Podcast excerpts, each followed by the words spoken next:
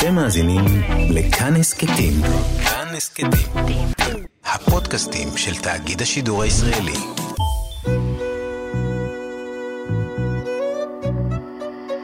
ליסה פרץ משוחחת.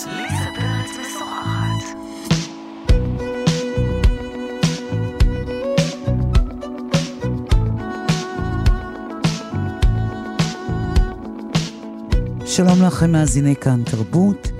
באולפן ליסה פרץ ואני משוחחת עם אנשי ונשות תרבות על החיים והיצירה. עורכת התוכנית ענת שרון בלייס, והעורך שלי היום הוא האמן איציק בדש. איציק בדש הוא אמן סטילס ווידאו ארט, הוא נולד בנתניה, למשפחה ממוצא לובי, וסבתו הייתה מקוננת. התרבות הזאת גם נמצאת בלב עשייתו, הן מבחינת השימוש בקול והן מבחינת השימוש בבגדים ובעוד אספקטים. שלום איציק. שלום ליסה. אז uh, אני רוצה, uh, כשאני מסתכלת על גוף העבודה שלך, אני באמת יכולה לומר שהעיסוק שלך הוא המקוננות, כלומר, זה דבר שעובר דרך כל התערוכות שלך והעבודות שלך? Uh, כן, קודם כל זה עבר ב... היה טרילוגיה של שלושה תערוכות שעסקו במקוננות. התוכחה הראשונה שלי הייתה דיוואני, שזה שיר קינה אה, מסורתי, אה, שסבתי מקוננת עליי. זה בעצם אחרי ששנים גליתי מחוץ אה, לישראל, ואז כביכול אני כאילו חוזר לחיק המשפחה. והייתה לי את התערוכה זאלה שהוצגה במוזיאון פתח תקווה, שזה היה ממש וידאו ארט עם מקוננות אמיתיות. אמיתיות, מקוננת ראשית ומקוננות, שזה גם עסק בשואה של צפון אפריקה, כי הסבתא רבא שלי איבדה חמישה אחים בשואה בלוב, ומקוננת בעצם, ככל שיש לה יותר נפטרים, המעמד שלה יותר עולה. גבוה. אוקיי. והיא חייבת להיות אלמנה. אז אנחנו היינו דור רביעי, מלוב ועד ישראל של מקוננות. אה, והסבא רבא שלי, בזמן השואה, ברח לכיוון הים, והטביע את עצמו מהפחד מהנאצים. אה, אוקיי. Okay. וזה בעצם הווידאו שעשיתי על זאלה, שבעצם בים המקוננות מקוננות. עליו. עליו, כן. אוקיי. ובכלל, אני חושב שגם זה עיסוק להתעסק במשהו שחוויתי בו טראומה בילדות, כי בגיל אה, שבע חזרתי מבית ספר והייתי אמור ללכת לסבתא שלי שתשמור עליי בביסיטר. ואני יורד כזה בשכונה בנתניה, בשיכון סלע, ואני רואה סבתא שלי יושבת ובוכה, ומלא אנשים סביבה, ולא הבנתי מה קורה. התחבאתי מאחורי הפח זבל, ואז פתאום אני רואה שהיא פורסת מטפחת, וזורקים לה כסף. זה מה שהלך איתי טראומטי שנים. אתה פחדת אה, ממקוננות? לא, בבגרות שלי כבר לא התביישתי בזה. למה? כי בכל זאת זה עיסוק של אישה אה, שבוכה, זה נראה משהו כאילו מאוד, אה, מאוד נמוך, מאוד... אה, אבל בעצם לקוננת יש מעמד, כי גם מעמד חברתי, וגם הסבתות שלי היו אלמנות, וזה פרנס אותם. יש סוגי מקוננות? כן, הסבתות שלי היו מקוננות ראשיות. יש ראשיות? כן, בטח. ויש? יש שבטים של מקוננות בלוב, במדינות אה, אוקיי. אה, מוסלמיות, אסלאם, אבל אה, סבתא שלי וגם סבתא רבא שלי היו מקוננות שכוננו בכל הקהילה. זאת אומרת, ממש היו מוכרות, כאילו... שהיו מזמינים אותם? מזמינים אותם ממש, בתשלום. אוקיי. ממש, כאילו... והיו לזה המון דברים נלווים, גם הסבתא רבא שלי, יודע סיפורים, שגם, זה לא משהו שאני גאה בו כמובן, היא, היא הייתה, שני אנשים היו יודעים שאישה בוגדת בבעלה, היא הייתה מוציאה אותה לרחוב ומביישת אותה.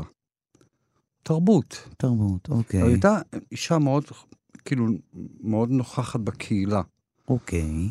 Uh, וזה נורא עניין אותי בגיל, כשהתבגרתי, לחקור את הנושא הזה, להבין את הקינה, מאיפה היא באה.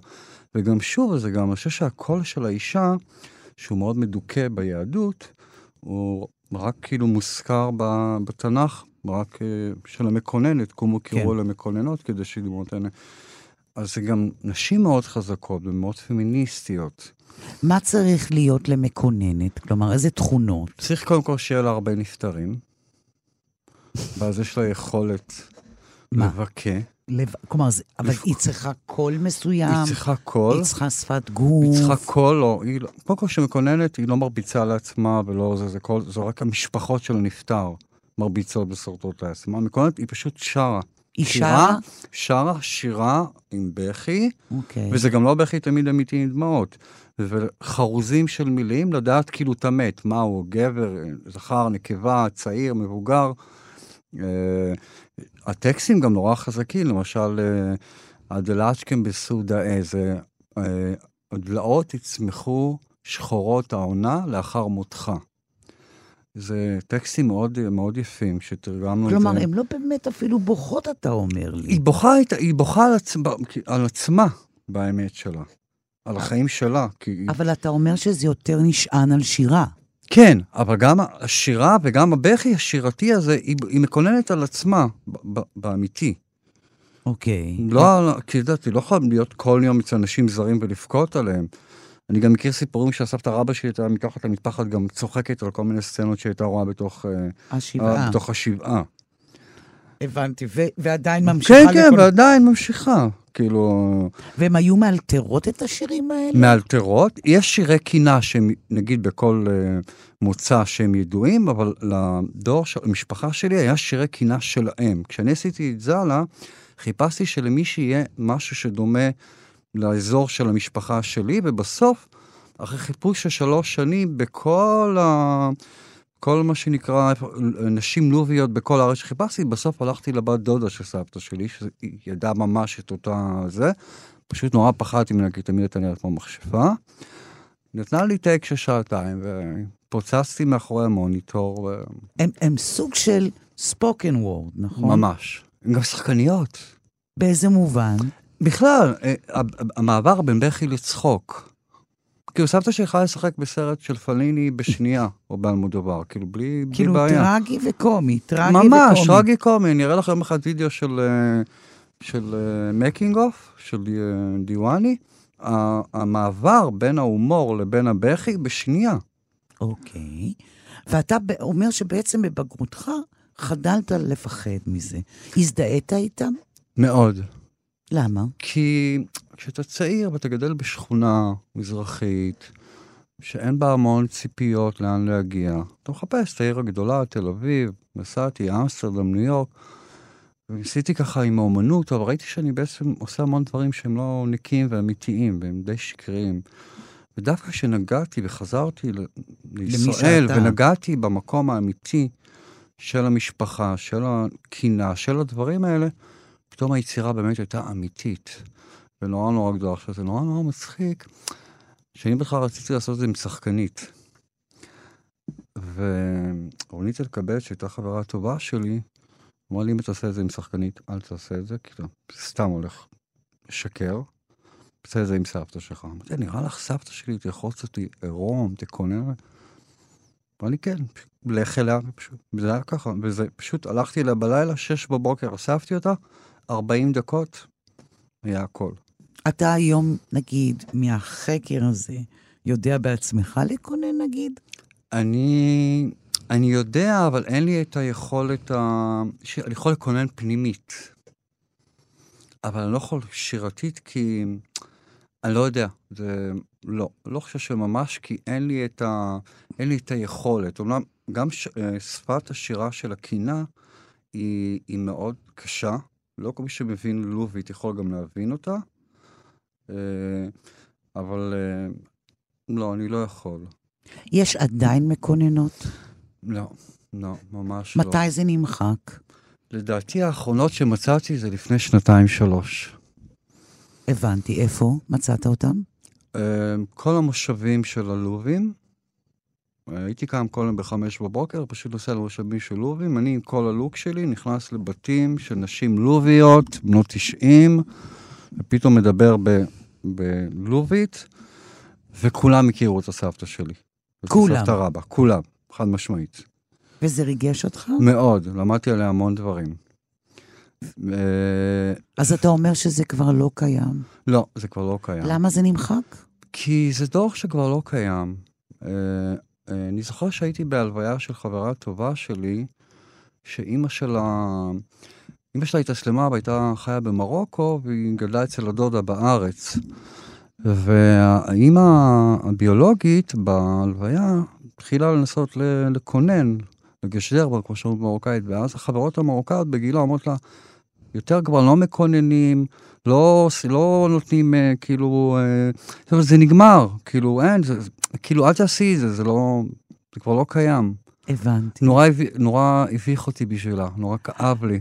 התפקיד של מקוננות זה בעצם גם אה, לספר על המת, לספר על המת ובעצם לשחרר את לשחרר הכאב, את הכאב של אחרים. את הכאב של המשפחה, פשוט להוציא אותו החוצה, לשחרר, כי ברגע שהם יכולים להיות בדממה, המקוננת נכנסת ופשוט בא, כל ההר היא געש כאילו, מתפוצץ. היא, היא מתירה להם, כן, היא. משחררת להם הכל, ואז הכל מתחיל. אוקיי. אה, אתה, את, וזה מוביל אותי לשאלה הבאה. העיסוק הזה כל הזמן במוות, חיים, מקוננות, ואני שואלת אם, אם משהו בך זיהה מגיל צעיר, או מהרגע שעסקת באומנות, בטרגדיה ובכאב. אה, כן, היה בי את המשהו הזה, אבל אה, היום אני כבר לא, לא מתעסק בזה. אני שחררתי, זה מקומות שהיו בי. איזה מקומות? תסביר לי. Uh, המקומות של ההתייחסות למוות, לכאב, uh, אתה שהוא מקום לאופל. מ- הייתה לך משיכה לזה? כן, הייתה לי משיכה לזה. Uh, ואני גם מצד אחד גם אדם מאוד שמח וגם מצחיק, אבל יש בי גם צד מאוד uh, אפל, אבל היום אני הרבה יותר משוחרר מזה. אני, גם רואים את זה ביצירה החדשה שלי. אני בא למקומות בצורה אחרת. היית חייב לשחרר את האופל לא? זה השתחרר ממני דרך היצירות. אני חושב שהיצירות לאט, שחררו את לאט, זה. לאט. היצירות שחררו את זה. מה זה אומר שהתעניינת באופל? תן לי דוגמה ספציפית, למשל. אה, בכלל, כל ההתייחסות הזו ל...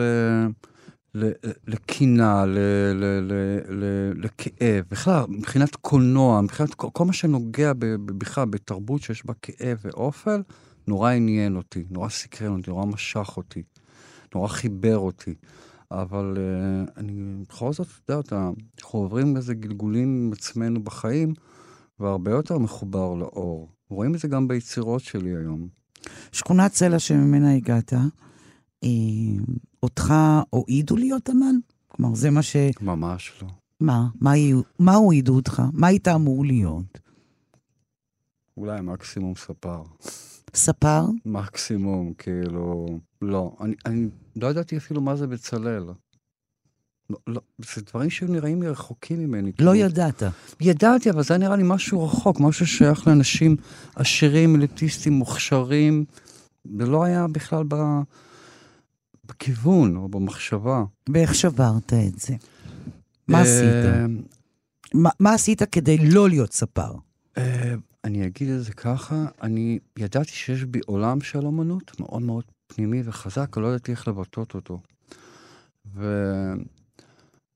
והמפגש הראשון שלי עם רונית אלקבץ, זה היה הגילוי, באיזה שנה אנחנו מדברים? 2002. אוקיי, כלומר לפני 18 שנה. אני פוגש את רונית אלקבץ במקרה, ואיך שאנחנו מתיישבים, אה, זו הייתה פגישה כאילו של, עם עוד חבר ואחיה שלומי, לוקחת אותי לצד והיא אומרת לי, אני רוצה להיפגש איתך. מחרת אנחנו נפגשים, והיא פשוט אה, מזהה אותי כמו רנטגן. מאותו רגע לא נפרדנו, ופתאום הבנתי שאני יכול לדבר על נושאים מתוך התרבות שלי באופן נורא חופשי, ושיש לי את היכולת ומותר לי להוציא אותם החוצה. כי מה, עד אז מה? חשבתי שאסור לדבר על זה, סבתא מקוננת, זה כאילו... התביישת בזה? בטח. תגיע כי- לתל אביב, להגיד סבתא שלך מקוננת, זה כאילו... למה? כאילו, זה היה לא מקובל. עזבי שאחר כך כשעשיתי את התערוכה, אז בעיני המון אנשים זה היה נורא אקזוטי ונורא מעניין, וכולם הגיעו לפתיחה רק בשביל לראות המקוננת. זה היה נראה להם כזה מאוד אקזוטי. שגם זה מבט מעצבן. ברור, בוודאי. אוקיי. כי זה לא לראות את המקום, זה לראות את האקזוטי שבדבר, כאילו... אה, ואני חושב שעם עירונית זה פשוט נפתח, כאילו... כי עד שנה- אז באמת- אחרי שנה כבר הייתה לי תערוכה. כי עד אז באמת אמרת, אני לא יכול להוציא את הדברים האלה. אין לי, אין לי את המסוגלות או היכולת או גם הקשרים. בכלל, שיח, לא קשרים. רונית אף פעם לא עזרה לי בקשרים, רונית פשוט ניפתה אותי פנימית. היא תמיד ניפתה אותי פנימית. אוקיי. היא פשוט אה, שלחה אותי לספרים מסוימים, דברים, וגם שיחות של שלוש-ארבע פעמים ביום. אחר כך גם גרנו אחד ליד, אה, אחד ליד השני ביפו. אוקיי. אבל זה היה כאילו מאוד... זה כאילו, שחרר. שחרר לגמרי. התביישת בשכונת סלע, במשפחה העלובית, אה, כן, באופן והיא. נתנה לך גושפנקה. גם ברור, היא אמרה לי שזה אני, וזה מה שה... היופי שבי. ואם אני יודע לקחת את שני הדברים, ופשוט לחבר אותם, וואו, כאילו, ועשיתי את זה תוך שנה תערוכה. עכשיו אני רוצה לעשות איזה אה, קשר כזה. אתה אמן, ואתה היום בתור אמן, כבר כך וכך שנים, אתה רואה שאתה חלק משולשלת של אמנים? כלומר, אתה רואה בסבתך ובסבתא בטח, בטח, אמניות? לגמרי. שירת קינה זה אמנות בפני עצמה. אני יכול לשמוע מקוננת, ואני אגיד לך, סתם, היא לא מקוננת אמיתית, היא משחקת אותה מקוננת. אתה יודע לזהות את זה. ברור. אחת לגמרי. העבודות אה, החזקות שלך, אה, יש איזה אה, טקס שאתה מצולם בו, שאתה חושף את העובדה שאתה, יש לך זהות מורכבת של יהודי, ישראלי, מזרחי, נשא איידס, נכון?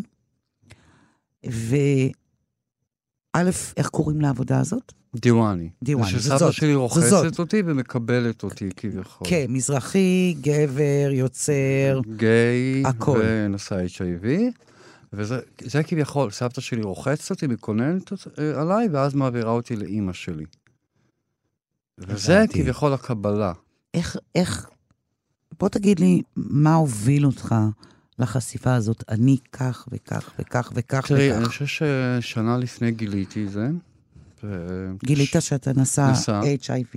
HIV, וזו הייתה שאלה מאוד קשה בחיי, מבחינה נפשית, ולא יכולתי לחיות עם הסוד הזה. האמנתי שהסוד הזה הוא לא דבר בריא, נפשית, ו... וחשבתי שאני לא יכול לעמוד עם הסוד הזה, זה מבחינה, המשפחה ידעה. המשפחה ידעה? המשפחה ידעה מאותו רגע, מאותה שנייה, וקיבלה את זה בצורה מדהימה. היא קיבלה. בטח, המשפחה שלי זה קודם כל אהבה. קודם כל לאהוב, לא משנה אוקיי. מה. עם כל זה שזה כביכול נראה משפחה מזרחית משכונה, זאת משפחה מדהימה. אוקיי. אבל היה חשוב לי שלא יכולתי לחיות בסוד הזה, כי מה? שוב. כי הסוד הזה... כי הסוד הזה הוא, הוא, הוא מעיק, הוא מעיק, זה לא כיף לשבת עם בני אדם, אז זה לא עכשיו שאני הולך ברחוב ומספר לכל אדם, אבל לא בא לי עכשיו להתחבר, להכיר חבר חדש, רק מבחינה זוגית, ולשמור את הסוד הזה. זה נורא, זה סוד, וגם, עשיתי שהיום אנחנו גם בעידן אחר. היום כאילו אתה חייל כדור אחד, אתה ברמה כמו חיים של בן אדם שלא נסע. ברור. לא, באותה תקופה זה היה קצת שונה שלי. על מתי אנחנו מדברים? אה, סביבות 2001. שנה לפני שאתה פורץ עם האומנות? כן, כן, כן. ובמקרה שלי לא צפיתי את זה, כי לי היה בכלל בן זוג כמה שנים לפני, וזה לא משהו, זה קרה הכל כזה נורא... חרב עליך עולמך אז? כן, כן, כי שוב, בגלל שזה בא מאקס שהדביק אותי, והיינו כמה שנים ביחד, זה, זה חרב עולמי. על זה חרב עולמך? כי שוב, לא ציפיתי, זה לא שהייתי איזה בן אדם ש... את יודעת, מתעולל, אז הייתי אומר, אוקיי, זה יכול לקרות לי, מה, אין מה להתפלות. הייתי בן זוג כמה שנים והדבקתי ממנו. ואז אמרת, אוקיי, אני, היה לי קשה, היה לי קשה כי... אני עומד ועושה את זה, באומ- מביא את זה לאומנות כן, שלי. כן, אני מביא את זה לאומנות, ואני חושב שבאמת הרבה בזכות רונית. ואיך, כשה- אחרי שעשית את זה, מה, איך אתה הרגשת את זה? אם זה, אה, סליחה. הרגשתי נהדר, אני חושב שקיבלתי המון טלפונים והמון כוח, והרגשתי משוחרר, יצאתי לרחוב, הרבה, לא הסתתרתי כבר כמו שהסתתרתי לפני שסיפרתי. כי כשאתה אומר, הסתתרתי, אז בטח הסתתרתי ביני לבין עצמי. כל הדעות הקדומות. כל על הדעות הקדומות, גם, גם בפיזי, הלכתי תמיד בפינה, בלי לשים לב. בלי לשים לב, כל הזמן הלכתי בפינה, כל הזמן חיפשתי את החושך. וכשיצאתי עם זה החוצה, זה גרם לי, זה גרם לי להרגיש שאני אדם חופשי, שאני משוחרר, ו... והרבה יותר אוהב את עצמי, ומקבל את עצמי. כלומר, זה הבריא אותך. זה הבריא אותי לחלוטין. זה ממש הבריא אותי. כלומר, היום כשזו עבודה, כולם יודעים. כן, אני, כולם יודעים והכל בסדר, ואני חושב שאני אפילו גם לא מוצא את עצמי אפילו מדבר על זה בכלל בשנים האחרונות. תגיד, מכל הזהויות האלה, איזה זהות הייתה הכי מורכבת לך? גיי, מזרחי, פריפיאלי, גבר, Mm, אמן? מה, מה הזהות שהיה לך הכי קונפליקט איתה? אני חושב שכולם ביחד, זה, זה, זה, זה, זה, זה המון צבעים שעם כולם היה לי קונפליקט, אבל אני בן אדם שכל קונפליקט, אני יודע, אני יודע לאן לקחת אותו. מה אני- הכוונה? אני יודע איך, איך לקדם אותו למקום חיובי. כאילו, עם כמה שזה נשמע, עברתי דבר או שניים, אני יודע לקחת את זה למקום מאוד מאוד טוב. אוקיי. אה, גם יש לי את המקום הזה שאני גם... אה, אני אדם, אה, אין, בי- אין בי פחד. באיזה אופן? אני אדם מאוד אמיץ, מאוד חזק ומאוד... אני מאוד מאמין בחיים ובעצמי. תן לי דוגמה, תסביר לי. פשוט המון דברים שנקלעתי אליהם בחיים שהיו קשים, כן? אם זה חולי, אם זה נפשי, אם זה... אני, אני יודע לצאת מזה. להתמודד ולצאת. להתמודד וגם לעשות מזה משהו חיובי. נגיד העבודה החדשה שלך, נכון? שהיא מוצגת בגלריית הצוק. על הצוק, על הצוק, כן. בנתניה. אוקיי, בוא, ת, בוא, בוא נרחיב עליה. אה, אני ארחיב עליה. קודם כל, ב-2015, אה, אני וחביבה בדיה חברים בערך מ-2011, גם אישה שהיה לי חיבור מאוד מיוחד איתה, והיא כתבה עליי שיר ב- באחד מספרי שירה שלה, אה, הגיהנום הוא גן עדן ברוורס, נקרא הספר, והשיר הפותח זה עשרה מיני כתרים, שזה מהזוהר. וזה מדבר בעצם על, ה... על כל הכאב, הסבל, הט- אה, הדם, השפלות ומלכות, כל מה מהזוהר. עכשיו, זו הייתה מתנה מאוד ענקית בשבילי, כי חביבה היא אדם מאוד uh, מוערך אצלי מבחינה... מבחינת כל מה שהיא עושה. ומעבר לאינטלקטואלי, אנחנו חברים מבחינה אומנותית ונפשית, לא במקום האינטלקטואלי. אוקיי. אה, פחות מעניין אותי. ו... והשיר הזה פשוט פתח לי את כל המקום הזה של היצירה. אה, ומשם הגעתי ל... אה, לעניין של לעשות אה, תערוכה של כתרים. כתרים מחומרים מאוד דלים, מאוד פשוטים, שעברו המון המון גלגולים. אה, וזה מה שפתח. זה התעכב הרבה שנים, כי אחרי המוות של רונית זה קצת, היה לי קשה ליצור את הארוחת יחיד. ועכשיו אה, זה קורה. ז, זאת תערוכת אה, צילום? אה, לא, לא, זה ממש כתרים. מאלומיניום, מפח, בכל מיני גדלים. אה, זה... זהו, כי אני מרגישה איזה, איזה גם עיסוק ביהדות, רוחניות. כן, תמיד נגעתי ברוח ויהדות. כי? אתה, אתה... יש לי חיבור לזה לא מתוך המקום של אני אדם, אני, יש לי מקום לחיבור, קודם כל אני טיפה, קצת, אצל חביבה, קצת זוהר, קצת יהדות, לומד, אבל לא מהמקום של שישי שבת או כיפור, לא מהמקומות האלה, מהדברים הרוחניים שבדבר. זה כמו למשל, שאני הבנתי דרך ה... ש... על המקוננות, שהקול של האישה הוא ערווה, ואז אתה מבין שבעצם בזוהר כתוב ש...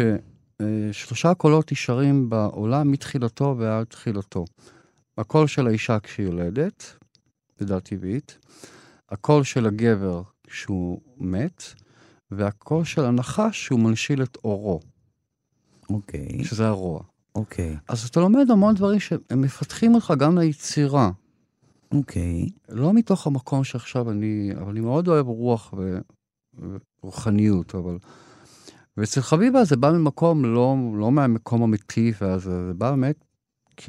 עיסוק... אה, כן, שוב, היא גם נכדה של אדמו"רים, ויש לה ידע, ו... ו...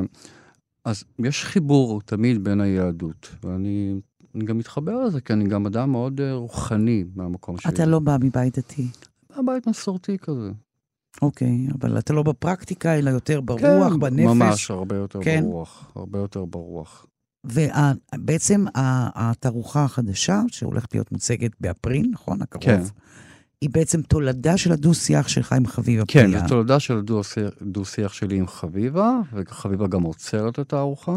אוקיי. זאת אומרת, גם עשינו גם איזו עבודה בעבר שעשיתי פחי שמן עם טקסטים מתוך הספר של עדי אדם.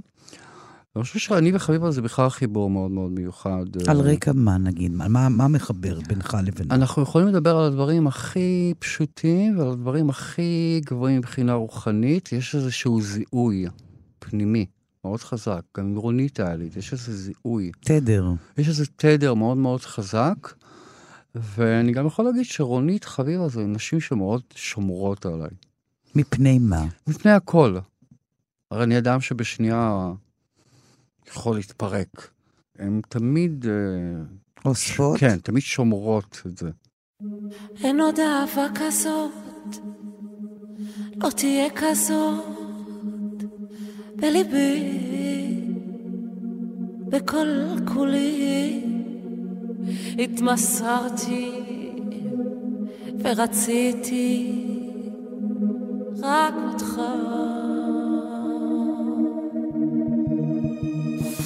אין עוד הרגשה כזאת, לא תהיה כזאת בחיי, אז את שורפת עיניי.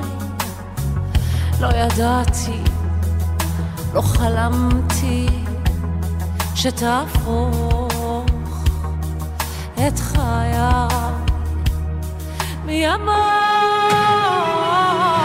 שאין עוצמה, אין אוקיינוס מספיק גדול רק בשבילנו משם עד לאן אין הורים מספיק גבוהים שיעמדו בינינו.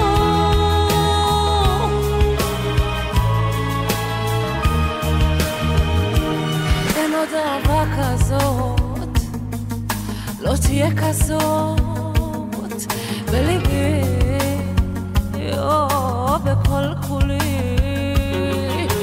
התמסרתי ורציתי רק אותך.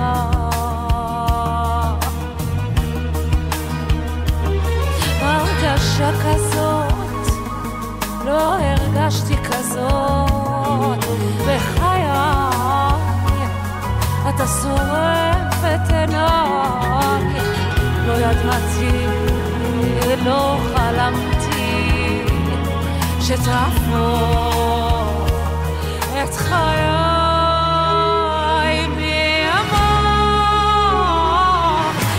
עוד זמן אין אוקיינוס מספיק גדול רק בשבילנו משם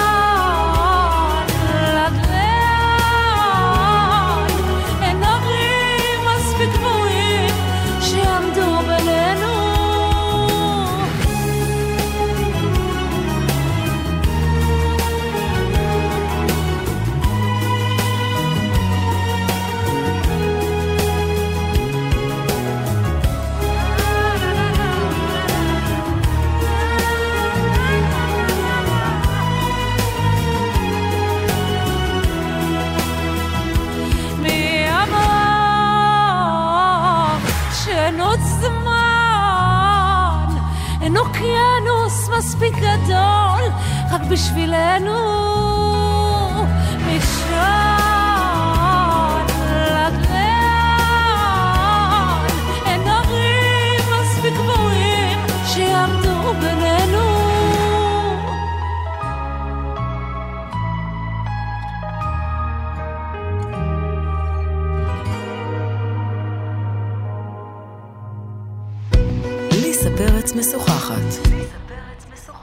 איתי באולפן איציק בדש. אתה אוטודידקט, נכון? אני אוטודידקט, לא למדתי. לא למדת. הייתי רק assistant של אמנים. אבל לא. למדת. לא לא הלכת כלום, ל- כלום. לאקדמיה. לא לאקדמיה, לא אפילו לא לקורס. למה? קודם כל, אני נורא שמח, כי... כי אני חושב שלדעתי, יש איזה משהו שקצת מקבע בבתי... באוניברסיטאות לאומנות. לא את כולם. לא ידעת את זה, אבל כשרצית לעשות אה, אומנות, או שכן? קודם כל עשיתי את הארוחה והרגשתי שעשיתי אותה והצלחתי, אבל אני זוכר שאחר כך, אחרי שסיימתי את הארוחה, לא, לא הבנתי את השפה של עולם האומנות. אוקיי. ואז אה, אמרה לי אחת ההרצאות, צריך ללכת אה, ללמוד אמנות כדי ללמוד את השפה. אמרתי לה, אני מעדיף להישאר עם השפה שלי, הכל בסדר, הכל מצוין. כי אני מניחה שבטח אבל מסביב... למדתי עם הדברים את השפה, ולמדתי דברים על קולנוע, והכל למדתי לבד. פשוט הייתי כל הזמן רק לומד, לומד, לומד, אבל לבד. לבד. הכל לבד. כלומר, לא הייתה... לא בעידן אפילו של ה- של- אינטר. שהגוגל עוד לא היה. אוקיי, אבל העניין הוא שאני מניחה שמסביב, אחרי התערוכה הראשונה, כן דרבנו אותך ללכת ללמוד, אמרו לך, כן, אבל כן, לא, כן. אבל לא, אבל גם שנתיים אחרי כבר עשיתי עוד תערוכה, וכבר הצגתי אחר כך בפריז ובברלין ובניו יורק ובניקוסיה ותערוכות יחיד, ו... ואני באוסף מוזיאון ישראל, וכאילו...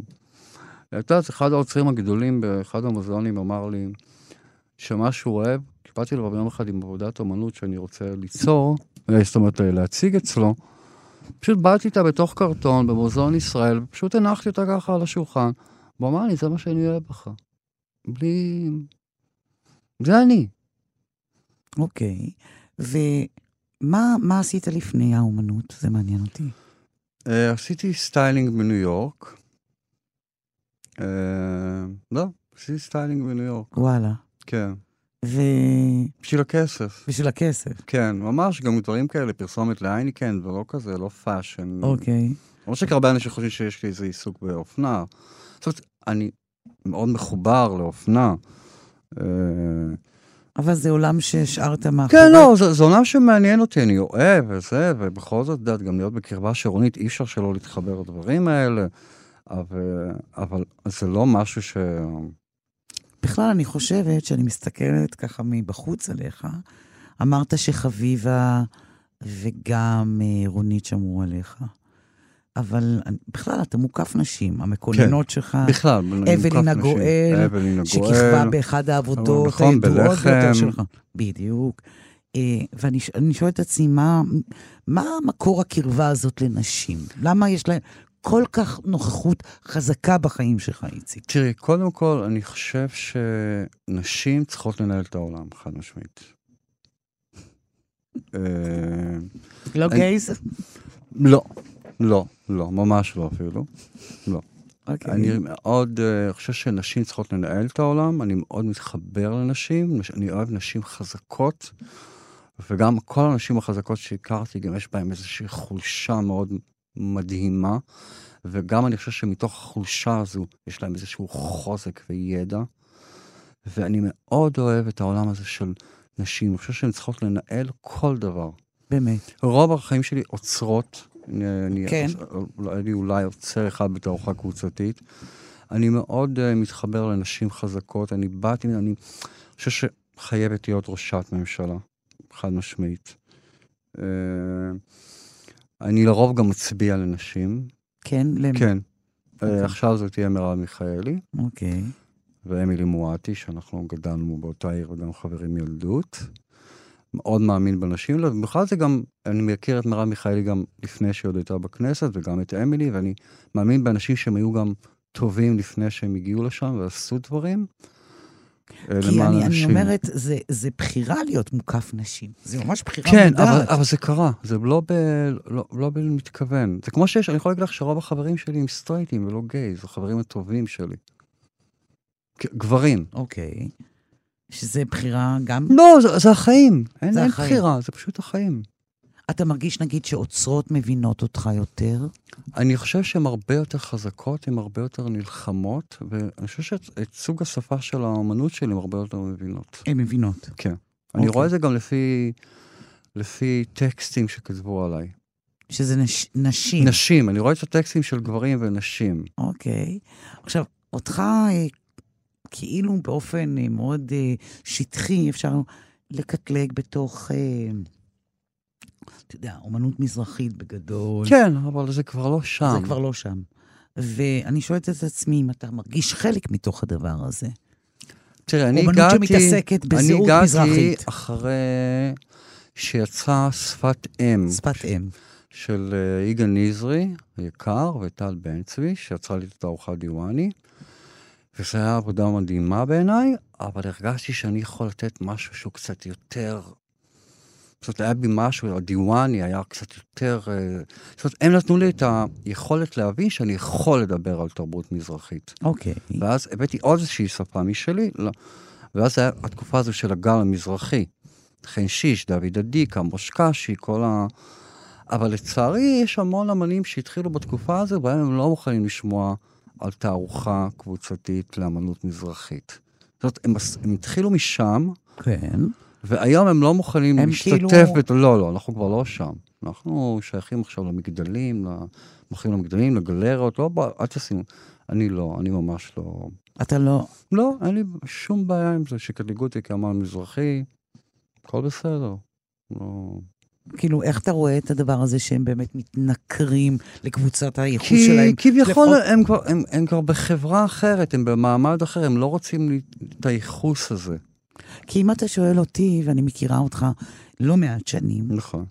אני חושבת שהעיסוק שלך, ברור שבאופן פשטני אפשר להגיד אה, אומנות מזרחית, אבל היא, בהרבה מובנים היא גם אומנות שעוסקת במעמד, מעמד של אישה, מעמד של גבר מול אישה, מאוד מעמד של אישה. משהו מעמדי בכלל. מאוד. האם אני צודקת? המון עיסוק במעמד של האישה, מאוד חשוב לי. לא, וגם המעמד שלך כגבר, ברור, ברור. מזרח, כלומר, כל העיסוק במעמד, נכון, אם אתה שואל לגמרי, אותי. נכון. אני מאוד... כלומר, אה, זה יוצא מתוך המזרחיות, זה ברור, כי זה מדבר על איזושהי תרבות, שפה, נראות, אבל בליבה זה מתעסק בנושאי מעמד. אני, אם נכון. אני צודקת. לגמרי, ובגלל זה גם היה לי את החיבור של, לרונית ולקולנוע שרונית ושלומי יצרו. שמה, מה, מה הרגשת שמתחבר ש- לך? כי ש- פתאום מה- ראית קולנוע מזרחי, כי פתאום אתה רואה קולנוע מזרחי, ולקחת שבעה וגט, אתה רואה קולנוע מזרחי אחר ממה שהיה לפני. פתאום אתה יכול לראות אישה חזקה, שיש לה את הרצון שלה. שגם בשלושת הסרטים האלה מדבר קודם כל על מעמד שלה. נכון. המעמד, מעמד שלה בתוך הקהילה, בתוך המשפחה. בתוך החברה, בתוך המשפחה. ואתה יכול לראות אישה יפה, שיש לה רצון להשתחרר, רצון לחיות את החיים שלה. היא רוצה לנסוע, היא רוצה לטייל, היא... רוצ- יש לה את המעמד. זה לא האישה המזרחית מהדרום, המסכנה, שמקבלת מכות, כמו ש... כאילו, זה כמו שאני זוכר ש... ה- הקול הזה של הצעקה השרונית ב"לקחת לך אישה", כשהיא מתחילה להרביץ לעצמה, שהאליטה אמרה שזו אישה חולת נפש. אני מכיר את הסצנות האלה מהשכנות שלי בסלע ביום-יום. זה היה לא לי- מרתיע אותך. זה, לא, זה לא, כי אני מכיר את זה, זה לא הביא אותי. זה, זה, כאילו, אנשים פה בישראל מנסים לשחק כאילו, כמו במערב, בואו נשחק שקט, קטן, בלי לצעוק. אנחנו אנחנו לא בהוליווד, כן, ל- כאילו, אנחנו לא. בהוליווד, אנחנו פה נתנהג כמו בהוליווד. לא, אבל זה לא, זה לא התרבות שלנו. יש לנו פה, או כמובן, יש המון תרבויות, וצריך לקחת את כל ה... את כל המיקס הזה שיש לנו פה, ודווקא להוציא אותו החוצה, וזה היופי. ואני חושב שדווקא היום, אמנים ב- ב- באירופה הרבה פחות מצליחים. ישראלים. ישראלים. כי... כי מאוד ניסו, מאוד מנסים להיות מערביים. עובדה שהיום המון אמנים בפריז, אמנים מתימן, מאיראן, מארצות ערב, מאוד מצליחים, כי הם נשארים האותנטיות שלהם. אוקיי. והאמנים היום הישראלים מנסים מאוד מאוד להיות מערביים. אז אוקיי, מערביים יש כבר מלא בפריז ובברלין. וזה ה... ואני שומע את זה מהמון גלריסטים בפריז. כן? כן? עוד דבר ששמתי לב ביחס לאומנות שלך, שזה התחיל ביוסי סוכרי, בעיסוק בקהילה שלו, ובעיקר בטראומה הגדולה של, הק... של, ה... של קהילה. הקהילה. ואני רואה אותך כמייצג חזותי של הדבר הזה, של הטראומה, של כן. הקהילה הספציפית הזו. נכון, כי כלומר- אני התעסקתי בטראומה שלי גם כילד. אני זוכר שבין שבת היו באים הדודים של אה, סבתא שלי, ומתחילים לשתות, ומתחילים לדבר על השואה ועל מי שהלך ומי שנפטר, ומתחילים לדפוק את הראש בקיר. כילד בן 6-7. ומה עוד? כי כמו שגם סוכרי פעם דיבר על זה, שכאילו את המזרחים הוציאו מהנרטיב של השואה. נכון, אין לכם שואה. נכון, אבל הסבתא, שתי הסבתות שלי קיבלו כסף מהשואה. רנטות, אתה מכיר. אני שלוש שנים, כן, אתה רואה, אני שלוש שנים שחקרתי את כל נושא השואה של אה, צפון אפריקה, של לוב ותוניס, אני הגעתי לכל מיני שם, אני ראיתי אנשים, יש לי כאילו תיעודים של אנשים מספרים בידיים. אוקיי. כאילו זה לא עכשיו, ואתה נכון מבין- שזה מזערי ואין מה להשוות, ו- ברור, ברור.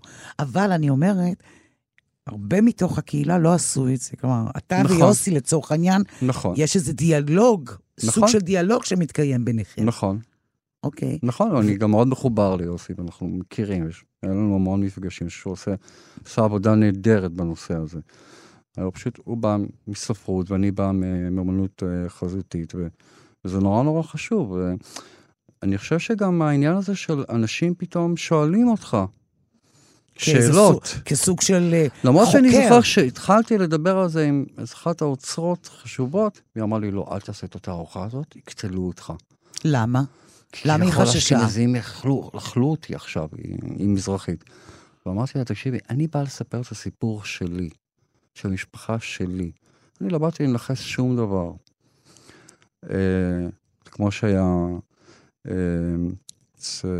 בגלריה, שיוסי יונה כתב, אה, שאנחנו המזרחים עמדנו בסלק, כמו בסלקציה למועדון כדי לקבל את העניין של הנושא של, ה, של השואה. אני לא באתי לקחת שום דבר, אני באתי לספר את הסיפור המשפחתי שלי, ומי שרוצה להתחבר לזה, נהדר. כן, אבל אתה עושה בזה, כמו שיוסי עשה, אה, סוג של חלוציות. כן, לספר זה היה את חלוצי. הטראומה של הקהילה הזאת כן, ביחס הקהילה, לאירוע, נכון. לאירוע הזה. אני צודקת? זה חשוב, כמו, כמו, כמו שואת סלוניקי, שהיא לא כל כך מדוברת.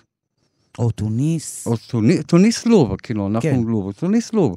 אבל גם אה, שואת יוון יחסית לא מדוברת. נכון, כאילו, נכון שזה, אנחנו לא, אין פה השוואות. אנחנו עושים משהו. אבל כל טראומה היא טראומה, וכל מקרה, מקרים הם מקרים. אתה יודע, זה כמו שאני אומר, אה, את יודעת, היו גם פוגרומים שלא של שואה בהרבה מדינות בשנות ה-40.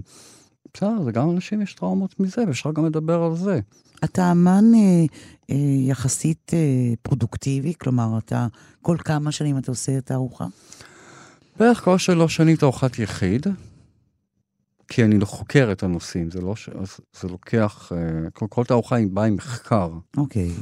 תערוכות תוצאתיות תמיד, יש תערוכות שכבר הוצגו כיחיד, אז תמיד מציגות במקומות אחרים, אבל לוקח לפחות שלוש שנים לתערוכה.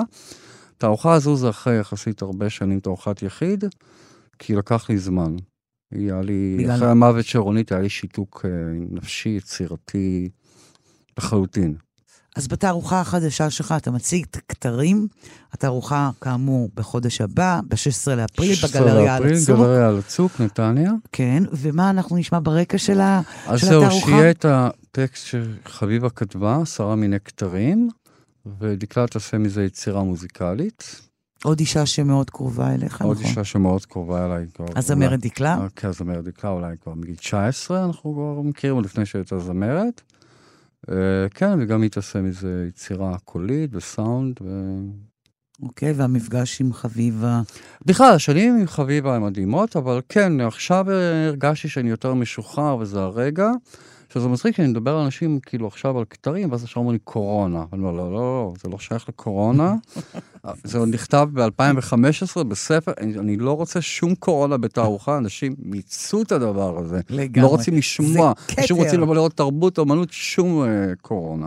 לי בא להניח את אחד הכתרים על הראש שלך, מגיע לך. אה, כן, אני חושב שהכתר, אה, אני מניח אותו על נפשי, שזה הכי חשוב, להרגיש, מרגיש טוב. להרגיש טוב, זה הכי חשוב. יופי. אז אני רוצה להודות לך על השיחה הנפלאה הזאת, איציק. תודה רבה. תודה רבה לך. עד כאן השיחה עם האמן איציק בדש. באולפן ליסה פרץ, עורכת התוכנית ענת שרון בלייס. אפשר להאזין לתוכנית שלי בעמוד ההסכתים של תאגיד השידור. תודה לכם על ההאזנה ולהתראות.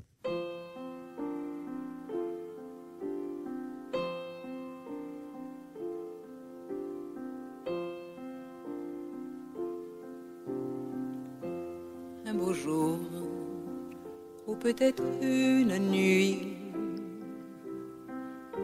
près d'un lac, je m'étais endormi. Quand soudain, semblant crever le ciel, et venant de nulle part, surgit un aigle noir. Lentement, les ailes déployées. Lentement, je le vis tournoyer. Près de moi, dans un bruit bruissement comme tombé du ciel, l'oiseau vint se poser. Il avait les yeux couleur rubis et des plumes couleur la nuit. À son front brillant de mille l'oiseau roi couronné portait un diamant bleu. De son bec, il a touché ma joue. Dans ma main, il a glissé